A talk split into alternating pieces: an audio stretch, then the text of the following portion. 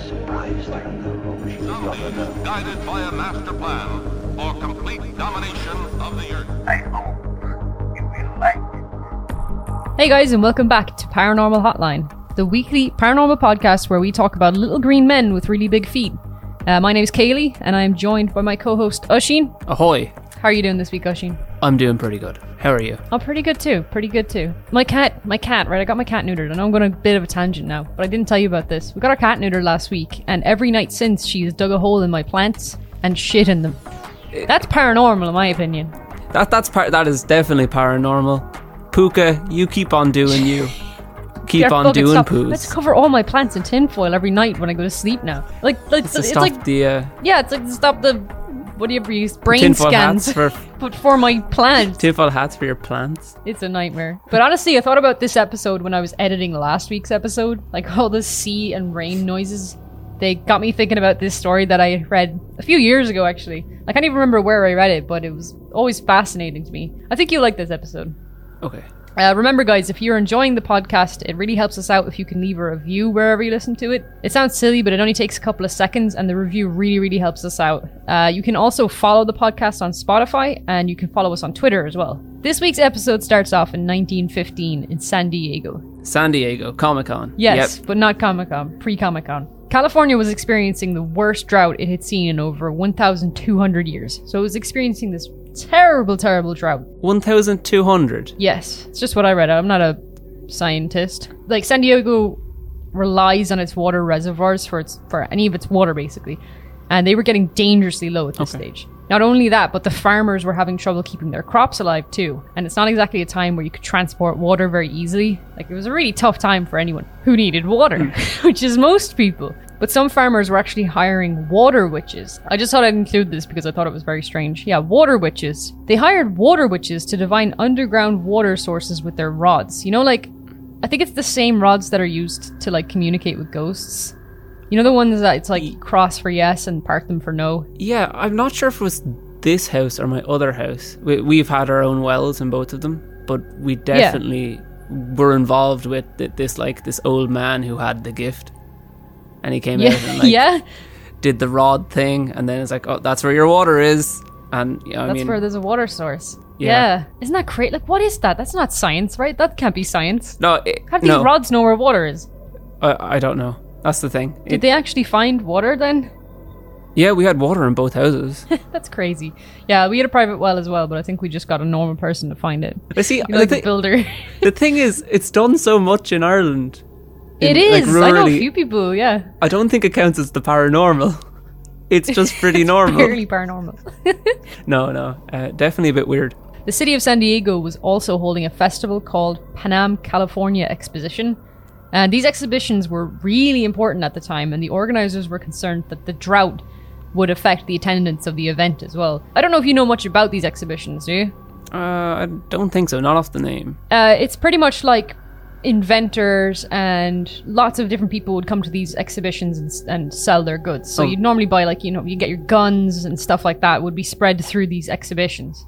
What year is this Uh, they were really really important. Uh, this is 1915. 1950. Okay, okay, yeah, yeah, that makes Yeah, sense. it's like the end of the uh, cowboy era, pretty much. There's still cowboys, but it started they're the coming to age an of innova- innovation. Yeah, so the San Diego City Council chamber on December 13th in 1915 held a meeting to address the problem of the drought. Jumping onto the stage was a man named Charles Mallory Hatfield. I think you're going to love this guy. I think you're really going to like Charles. So Hatfield was a 40 year old sewing machine salesman, and he was a self professed moisture accelerator. Okay. Yeah, what a name! What a what a fucking name! Moisture Accelerator would be such a good superhero name. it's me, the moisture accelerator. Like when he's killing someone, he's like, "Time to meet your moisture maker." Boom, and he drowns them somehow. kind of like the Avatar, you know, like in the Avatar when they put the water around people's heads, Oh, stop. like they Spooky. water bend it and then they drown in the air. Yeah, just like that. That's the moisture he- maker. He sells Or damp. moisture and- accelerator. he sells damp and, and damp damp accessories. Um, but before we get into it more, let's look at the a bit of the backstory of Charles Hatfield. He was bitten by radioactive water. I don't know why that freaks me out so much. I just don't like the idea of water with teeth. It's like Jaws, but without the shark. Yeah, no, that's not cool. Hatfield was born in Fort Scott in Kansas on July 15th, 1875, and his family moved to Southern California in the 1880s. So he's from the 80s, you know? He's there in his neon. As an adult, he became a salesman for the New Home Sewing Machine Company, and in 1904 he moved to Glendale, California. So he pretty much was a salesman his entire life. But in his free time, Hat studied, I cannot pronounce this word, but I will try, pluviculture. Alright? Okay. So pluviculture is a person who can supposedly induce rain by scientific means. Uh, it's kind of a pseudoscience, to be honest. Um, but he began to develop his own method for producing rain. So, it's, to be honest, it's, it's almost kind of like alchemy. And what these people were doing just doesn't make any sense, but they thought they were producing rain. Um, but that's the first time I'd ever heard that word before. Have you ever heard of pluviculture before? I've never heard of pluviculture. I, I do know that like we can seed clouds now, like Yeah, with yeah. technology and like. But I've definitely not yeah, heard cloud of. seeding is an actual thing. But this is this is predates pluviculture, and I don't think pluviculture led into cloud seeding. I'm pretty sure it's completely separate I- I- methods. they sound like two the bra- two branches that are do not meet. So, by 1902, he had created a secret formula of 23 chemicals in large galvanized evaporating tanks that he claimed attracted rain. So he built this structure tank thing on stilts, and he'd put all these formulas in it, and uh, apparently he could attract the rain clouds to where he was. How high up were they? Was he just sprinkling water from like? No, not very high up. Like, um, I don't know, tw- 25 feet, I think it was, thereabouts. Like, you could Okay. climb up it onto a ladder. It's like a platform, kind of. He wasn't building. I'll send you a picture in a clouds. bit. No, he wasn't. He's not just standing up there vaping. in 1904, promoter Fred Binney began a pub- public relations campaign for Hatfield, and a number of Los Angeles ranchers saw his ads in newspapers and promised Hatfield fifty dollars to produce rain. So they needed they needed rain pretty much. And in February, Hatfield and his brother Paul they built an evaporator tower at La Crescenta, where Hatfield released his mixture into the air. So he built this thing, he put all his chemicals together, and you know, hmm. he he did his little magic dance around it. Now, apparently, there had already been rain forecast for that day, but the farmers didn't seem to care because he had actually paid him twice what he asked for. So he got a hundred dollars for the job that he did. A hundred 'Cause they were old just- dollars. yeah, it was 100 old dollars, which is. I actually did tran- translate it into like modern time. So if he was to get that now, it'd be about two thousand five hundred dollars. That's pretty tasty. Yeah, to make it to make it rain for these farmers. So they must mm. have been desperate. Like, they must have been desperate. So back to the council meeting in San Diego. So that was that was Charles's backstory. That's where he'd come from, and now he's standing in front of the San Diego council, and they need rain because the whole of San Diego is dying of, of drought.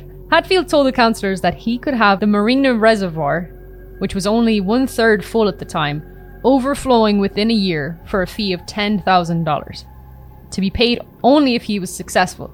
So the councillors voted 4 to 1 for a $10,000 fee payable when the reservoir was filled, a formal agreement that had never drawn up, though Hatfield continued based on the verbal understanding. So there was kind of like a verbal agreement between them all. He got the And- handshake. Yeah, pretty much. Which was, I assume it was more common back then. Like nowadays, everything would be written down and all that. But I assume back then it was all uh, there was a lot of verbal agreements and stuff. but they They all remember it. Like nobody denies that it happened. It's heads, the city wins. Tails, Hatfield loses. Is what Councilman Walter Moore said, with his fellow members verbally agreeing to hire the Rainmaker. So he just he was just like, we can't lose. Either he doesn't get his money, or you know, Yeah. we get rain. so he just agreed to it either way.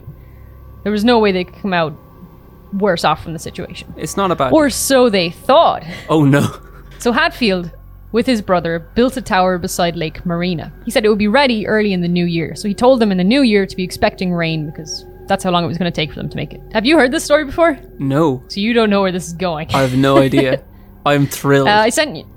I sent you a picture there if you want to take a look at it. okay. All right. We'll have a look at So this is the tower that he built with his brother. Um, Okay. I'll put the picture up into the Discord for anybody who's listening as well. He has a funky toy. He does, right? I noticed that too. His It's tie is pretty really slick. cool. He's a stylish man. I like his Moxie moisture accelerator. I like your moxie. But there was some people who were curious about the brothers and would wander out there to see what they were doing. So they just kind of wanted to see these wizards at work, pretty much. And these people reported that Hatfield set the fluids on fire and let the smoke drift skyward. So that's what he would do.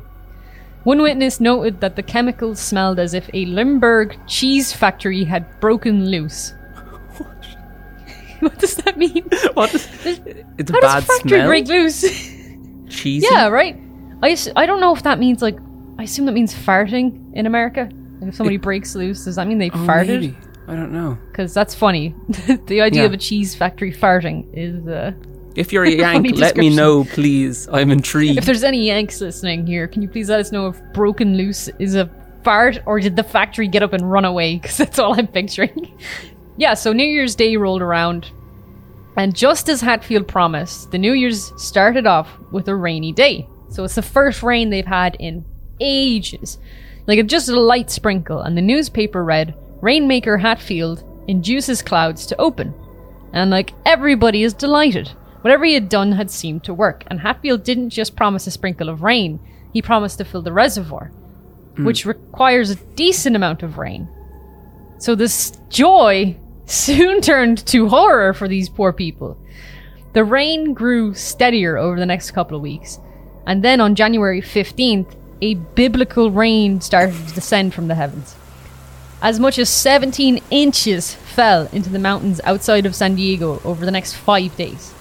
And here in Ireland, we call that the summer. yeah, we do. So, because there was like a drought, you know, when there's a drought, the mm. riverbeds tend to be dry and that tends to cause flooding. So, the worst floods they had ever seen were happening. Worsening floods destroyed the bridges, they marooned trains, and they cut the, the phone cables. So, like, the phone lines and stuff were falling down. Nobody could communicate, nobody could get in or out of San Diego. Not to mention flooded homes and farms. Two of the dams, they both overflowed. They were just insanely overflowed.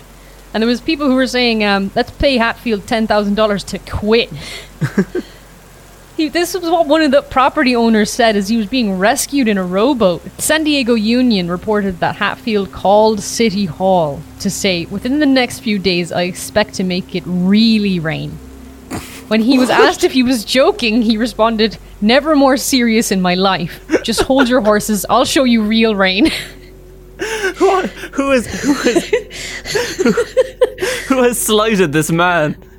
This is the Moisture Accelerator's villain origin story or something. I didn't expect this. What a just twist! sounds so goddamn evil. M Night Shyamalama Ding Dong twist right here. but the thing is, he hadn't actually filled the dam that he promised to fill yet. So, you know, More instead of doing it over time, he was like, You haven't seen rain yet. You call so it kept raining? raining. And the rain stopped on the 20th of January, right? So it stopped for like two days. And then it fucking kept going. so on January, I think 27th, the lower Otay Dam broke. And it was just, it, like, it, it was demolished. Like, there was 20 people who died because of it. Um, It destroyed so many homes and livestock, and this is a big dam too. Like if you look at the before and after pictures, like it looks like it was blown up. It was a tall dam, and then there's just nothing. Like what happened was the rocks on the side of the dam actually got washed away because of the rain, and the whole thing came flooding down. By the time the epic rain stopped in San Diego County, nearly 30 inches had fallen in a month. So that made January of 1916 the wettest period in the region's recorded history. It was the wettest month ever. They had never recorded rain like this since or before, which is just insanity. I'm sorry, like what the fuck? he gave water. He, they did ask for water. San Diego The- really got the worst of both worlds. Yeah, they really did. It was like a Poor one-two. bastards. The county coroner estimated that 50 people had died in what residents began to call Hatfield's flood. With communication and transport lines severed, naval ships were required to ferry people and supplies in and out of San Diego. And as promised by Hatfield, the Morena Reservoir was filled to the brim. My work here is done. Pretty much. when Hatfield returned to San Diego to collect his $10,000, the city refused to pay him. Uh, by the way, $10,000 in today's money would be around 280,000, which is just insane. That's a lot of money. That's like a life-changing amount of money. Yeah, I'd be sorted. The city refused to pay him his money because if they did, then they would be responsible for the flooding, basically. And they would have to compensate everybody whose property was destroyed or livestock killed or even their poor family relatives who were lost. They tried to get Hatfield to sign a thing for his money, but in order to sign for it, he would have to say it was his fault that everything was flooded and he would take responsibility for it, which would cost him more in the long run. So he was like, "There's no point. I'm not. I'm not accepting that responsibility." Yeah, he had to run from San Diego because of an angry mob, and some people actually tried to lynch him because of what he had done. there was a mob out to get him. He had to run like. He was too slippery. Uh, it was very slippery though. He had to swim, swim to the next city. Yeah, that's the story of Charles Hatfield. What do you think of that? that is wild.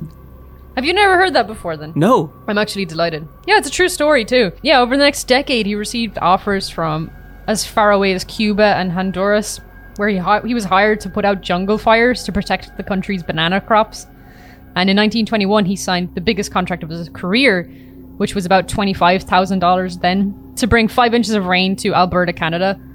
Um, but the Great Depression obviously arrived, and that just decimated his business. But I'm pretty sure he was set from, you know, $25,000 back then He was doing is like okay. what five hundred thousand dollars more now, so he probably wouldn't have been too bad off. And newly constructed dams improved civil water supplies, so his the need for his services kind of dwindled. There was actually a movie released in 1956 called The Rainmaker. It was loosely based on his life, and he even attended the premiere. Oh, he was still going. Very good. In 1956, Was it he flattering? was still going. Oh, 56, yeah. Um, uh, yeah, well, it wasn't too bad. It was kind of. Mm, I think it was actually more of a con guy in the movie, to be honest, but oh. He went to the premiere, so he must have been happy with it. But he actually died two years later, and he never told anyone his secret for making it rain. It's pretty much, I, I don't know.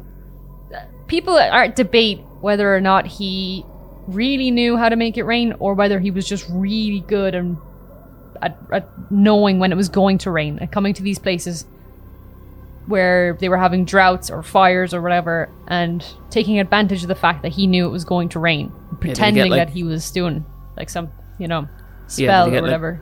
Like a pain in his foot or like, you know, in his left tit or something. You know, he's coming then. His left tit would leak every time it was going to oh, rain. Jesus. But yeah, yeah, like in like you said earlier, in modern science we have cloud seeding. Hmm. And no matter how many times I read the explanation, it still confuses me, so I'll just read what Wikipedia says about it. Cloud seeding is a type of weather modification that aims to change the amount or type of precipitation that falls from clouds by dispersing substances into the air that serve as cloud condensation or ice nuclei, which alter the microphysical processes within the cloud.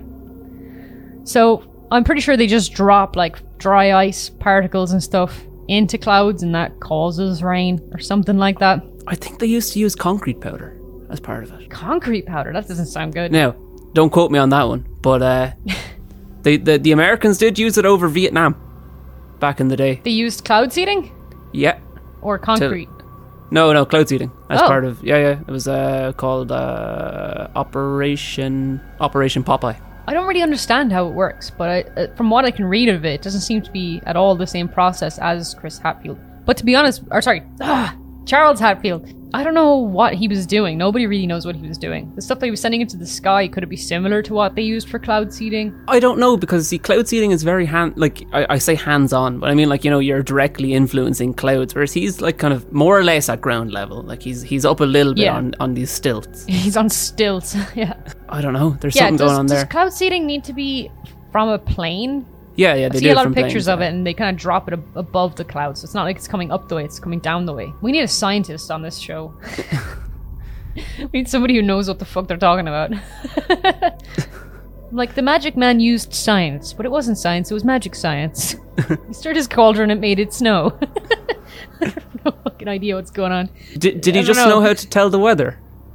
I wonder that, you know, like, but, but this was like, because because when he went to um, San Diego, it was a couple of months beforehand. He did tell them in the new year he was gonna have it ready to go or whatever.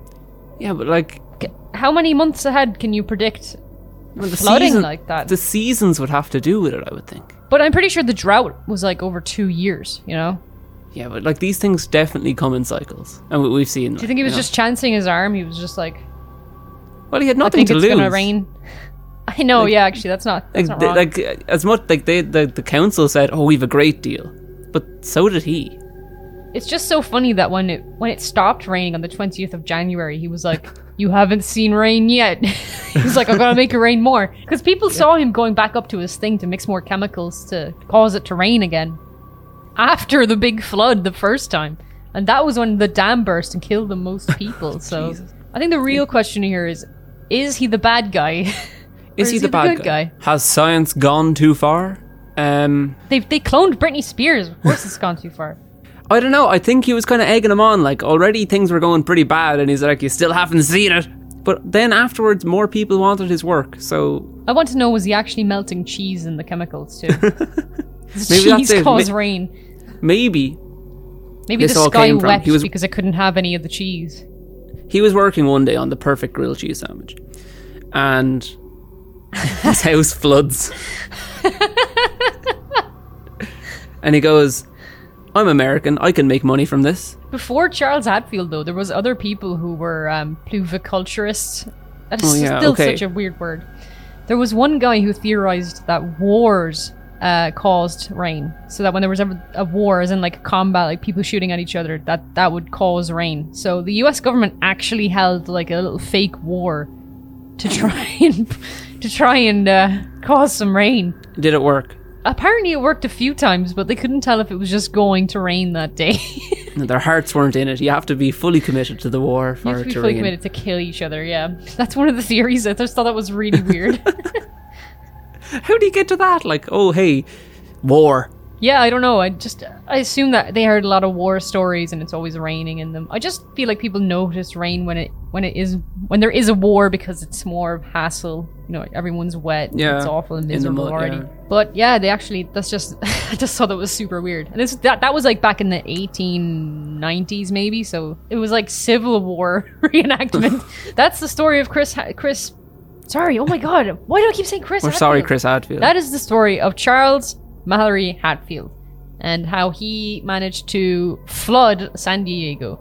Um, what do you think? Do you think real or not real? Was he an actual pluviculturist? I would dispute the pluviculture. In my head, like he, he's like you know snake oil. You know that I think any sort of kind of loud talking person from that sort of time is snake oil. Like Yeah. you know, you say cowboy times. Like one of the things in cowboy times is snake oil salesman. I think this guy was just like Yeah, yeah, yeah. getting a load of snake oil and climbing up a ladder and burning it on stilts. He's making snake oil come from the sky. Yeah. I like to think that he actually had something going Yeah. because he repeated it a few times. So I'm like, yeah. Hmm. My dude's summoning clouds with his giant cauldron, his cheese cauldron. I think we would have figured out the, the, the juice by now. No, I don't think so. Yeah, well, uh, could somebody let us know what broken loose means? Does that mean does that mean farting? Broken loose? I would just think of somebody like breaking out of prison or something. Uh, and the idea of a cheese factory getting up running away is pretty funny to me. But a cheese factory farting is also pretty funny. Yeah, that's everything we have this week, guys. Uh, if there's anything you have experienced, if you know anything about Charles Hatfield or his formula that we don't, you can email us at paranormalhotlinepodcast at gmail.com. Uh, you can also follow the podcast on Spotify. You can follow us on Twitter. We post every update there as well. And I hope you guys have a good week. Thanks for joining us. See ya. Bye.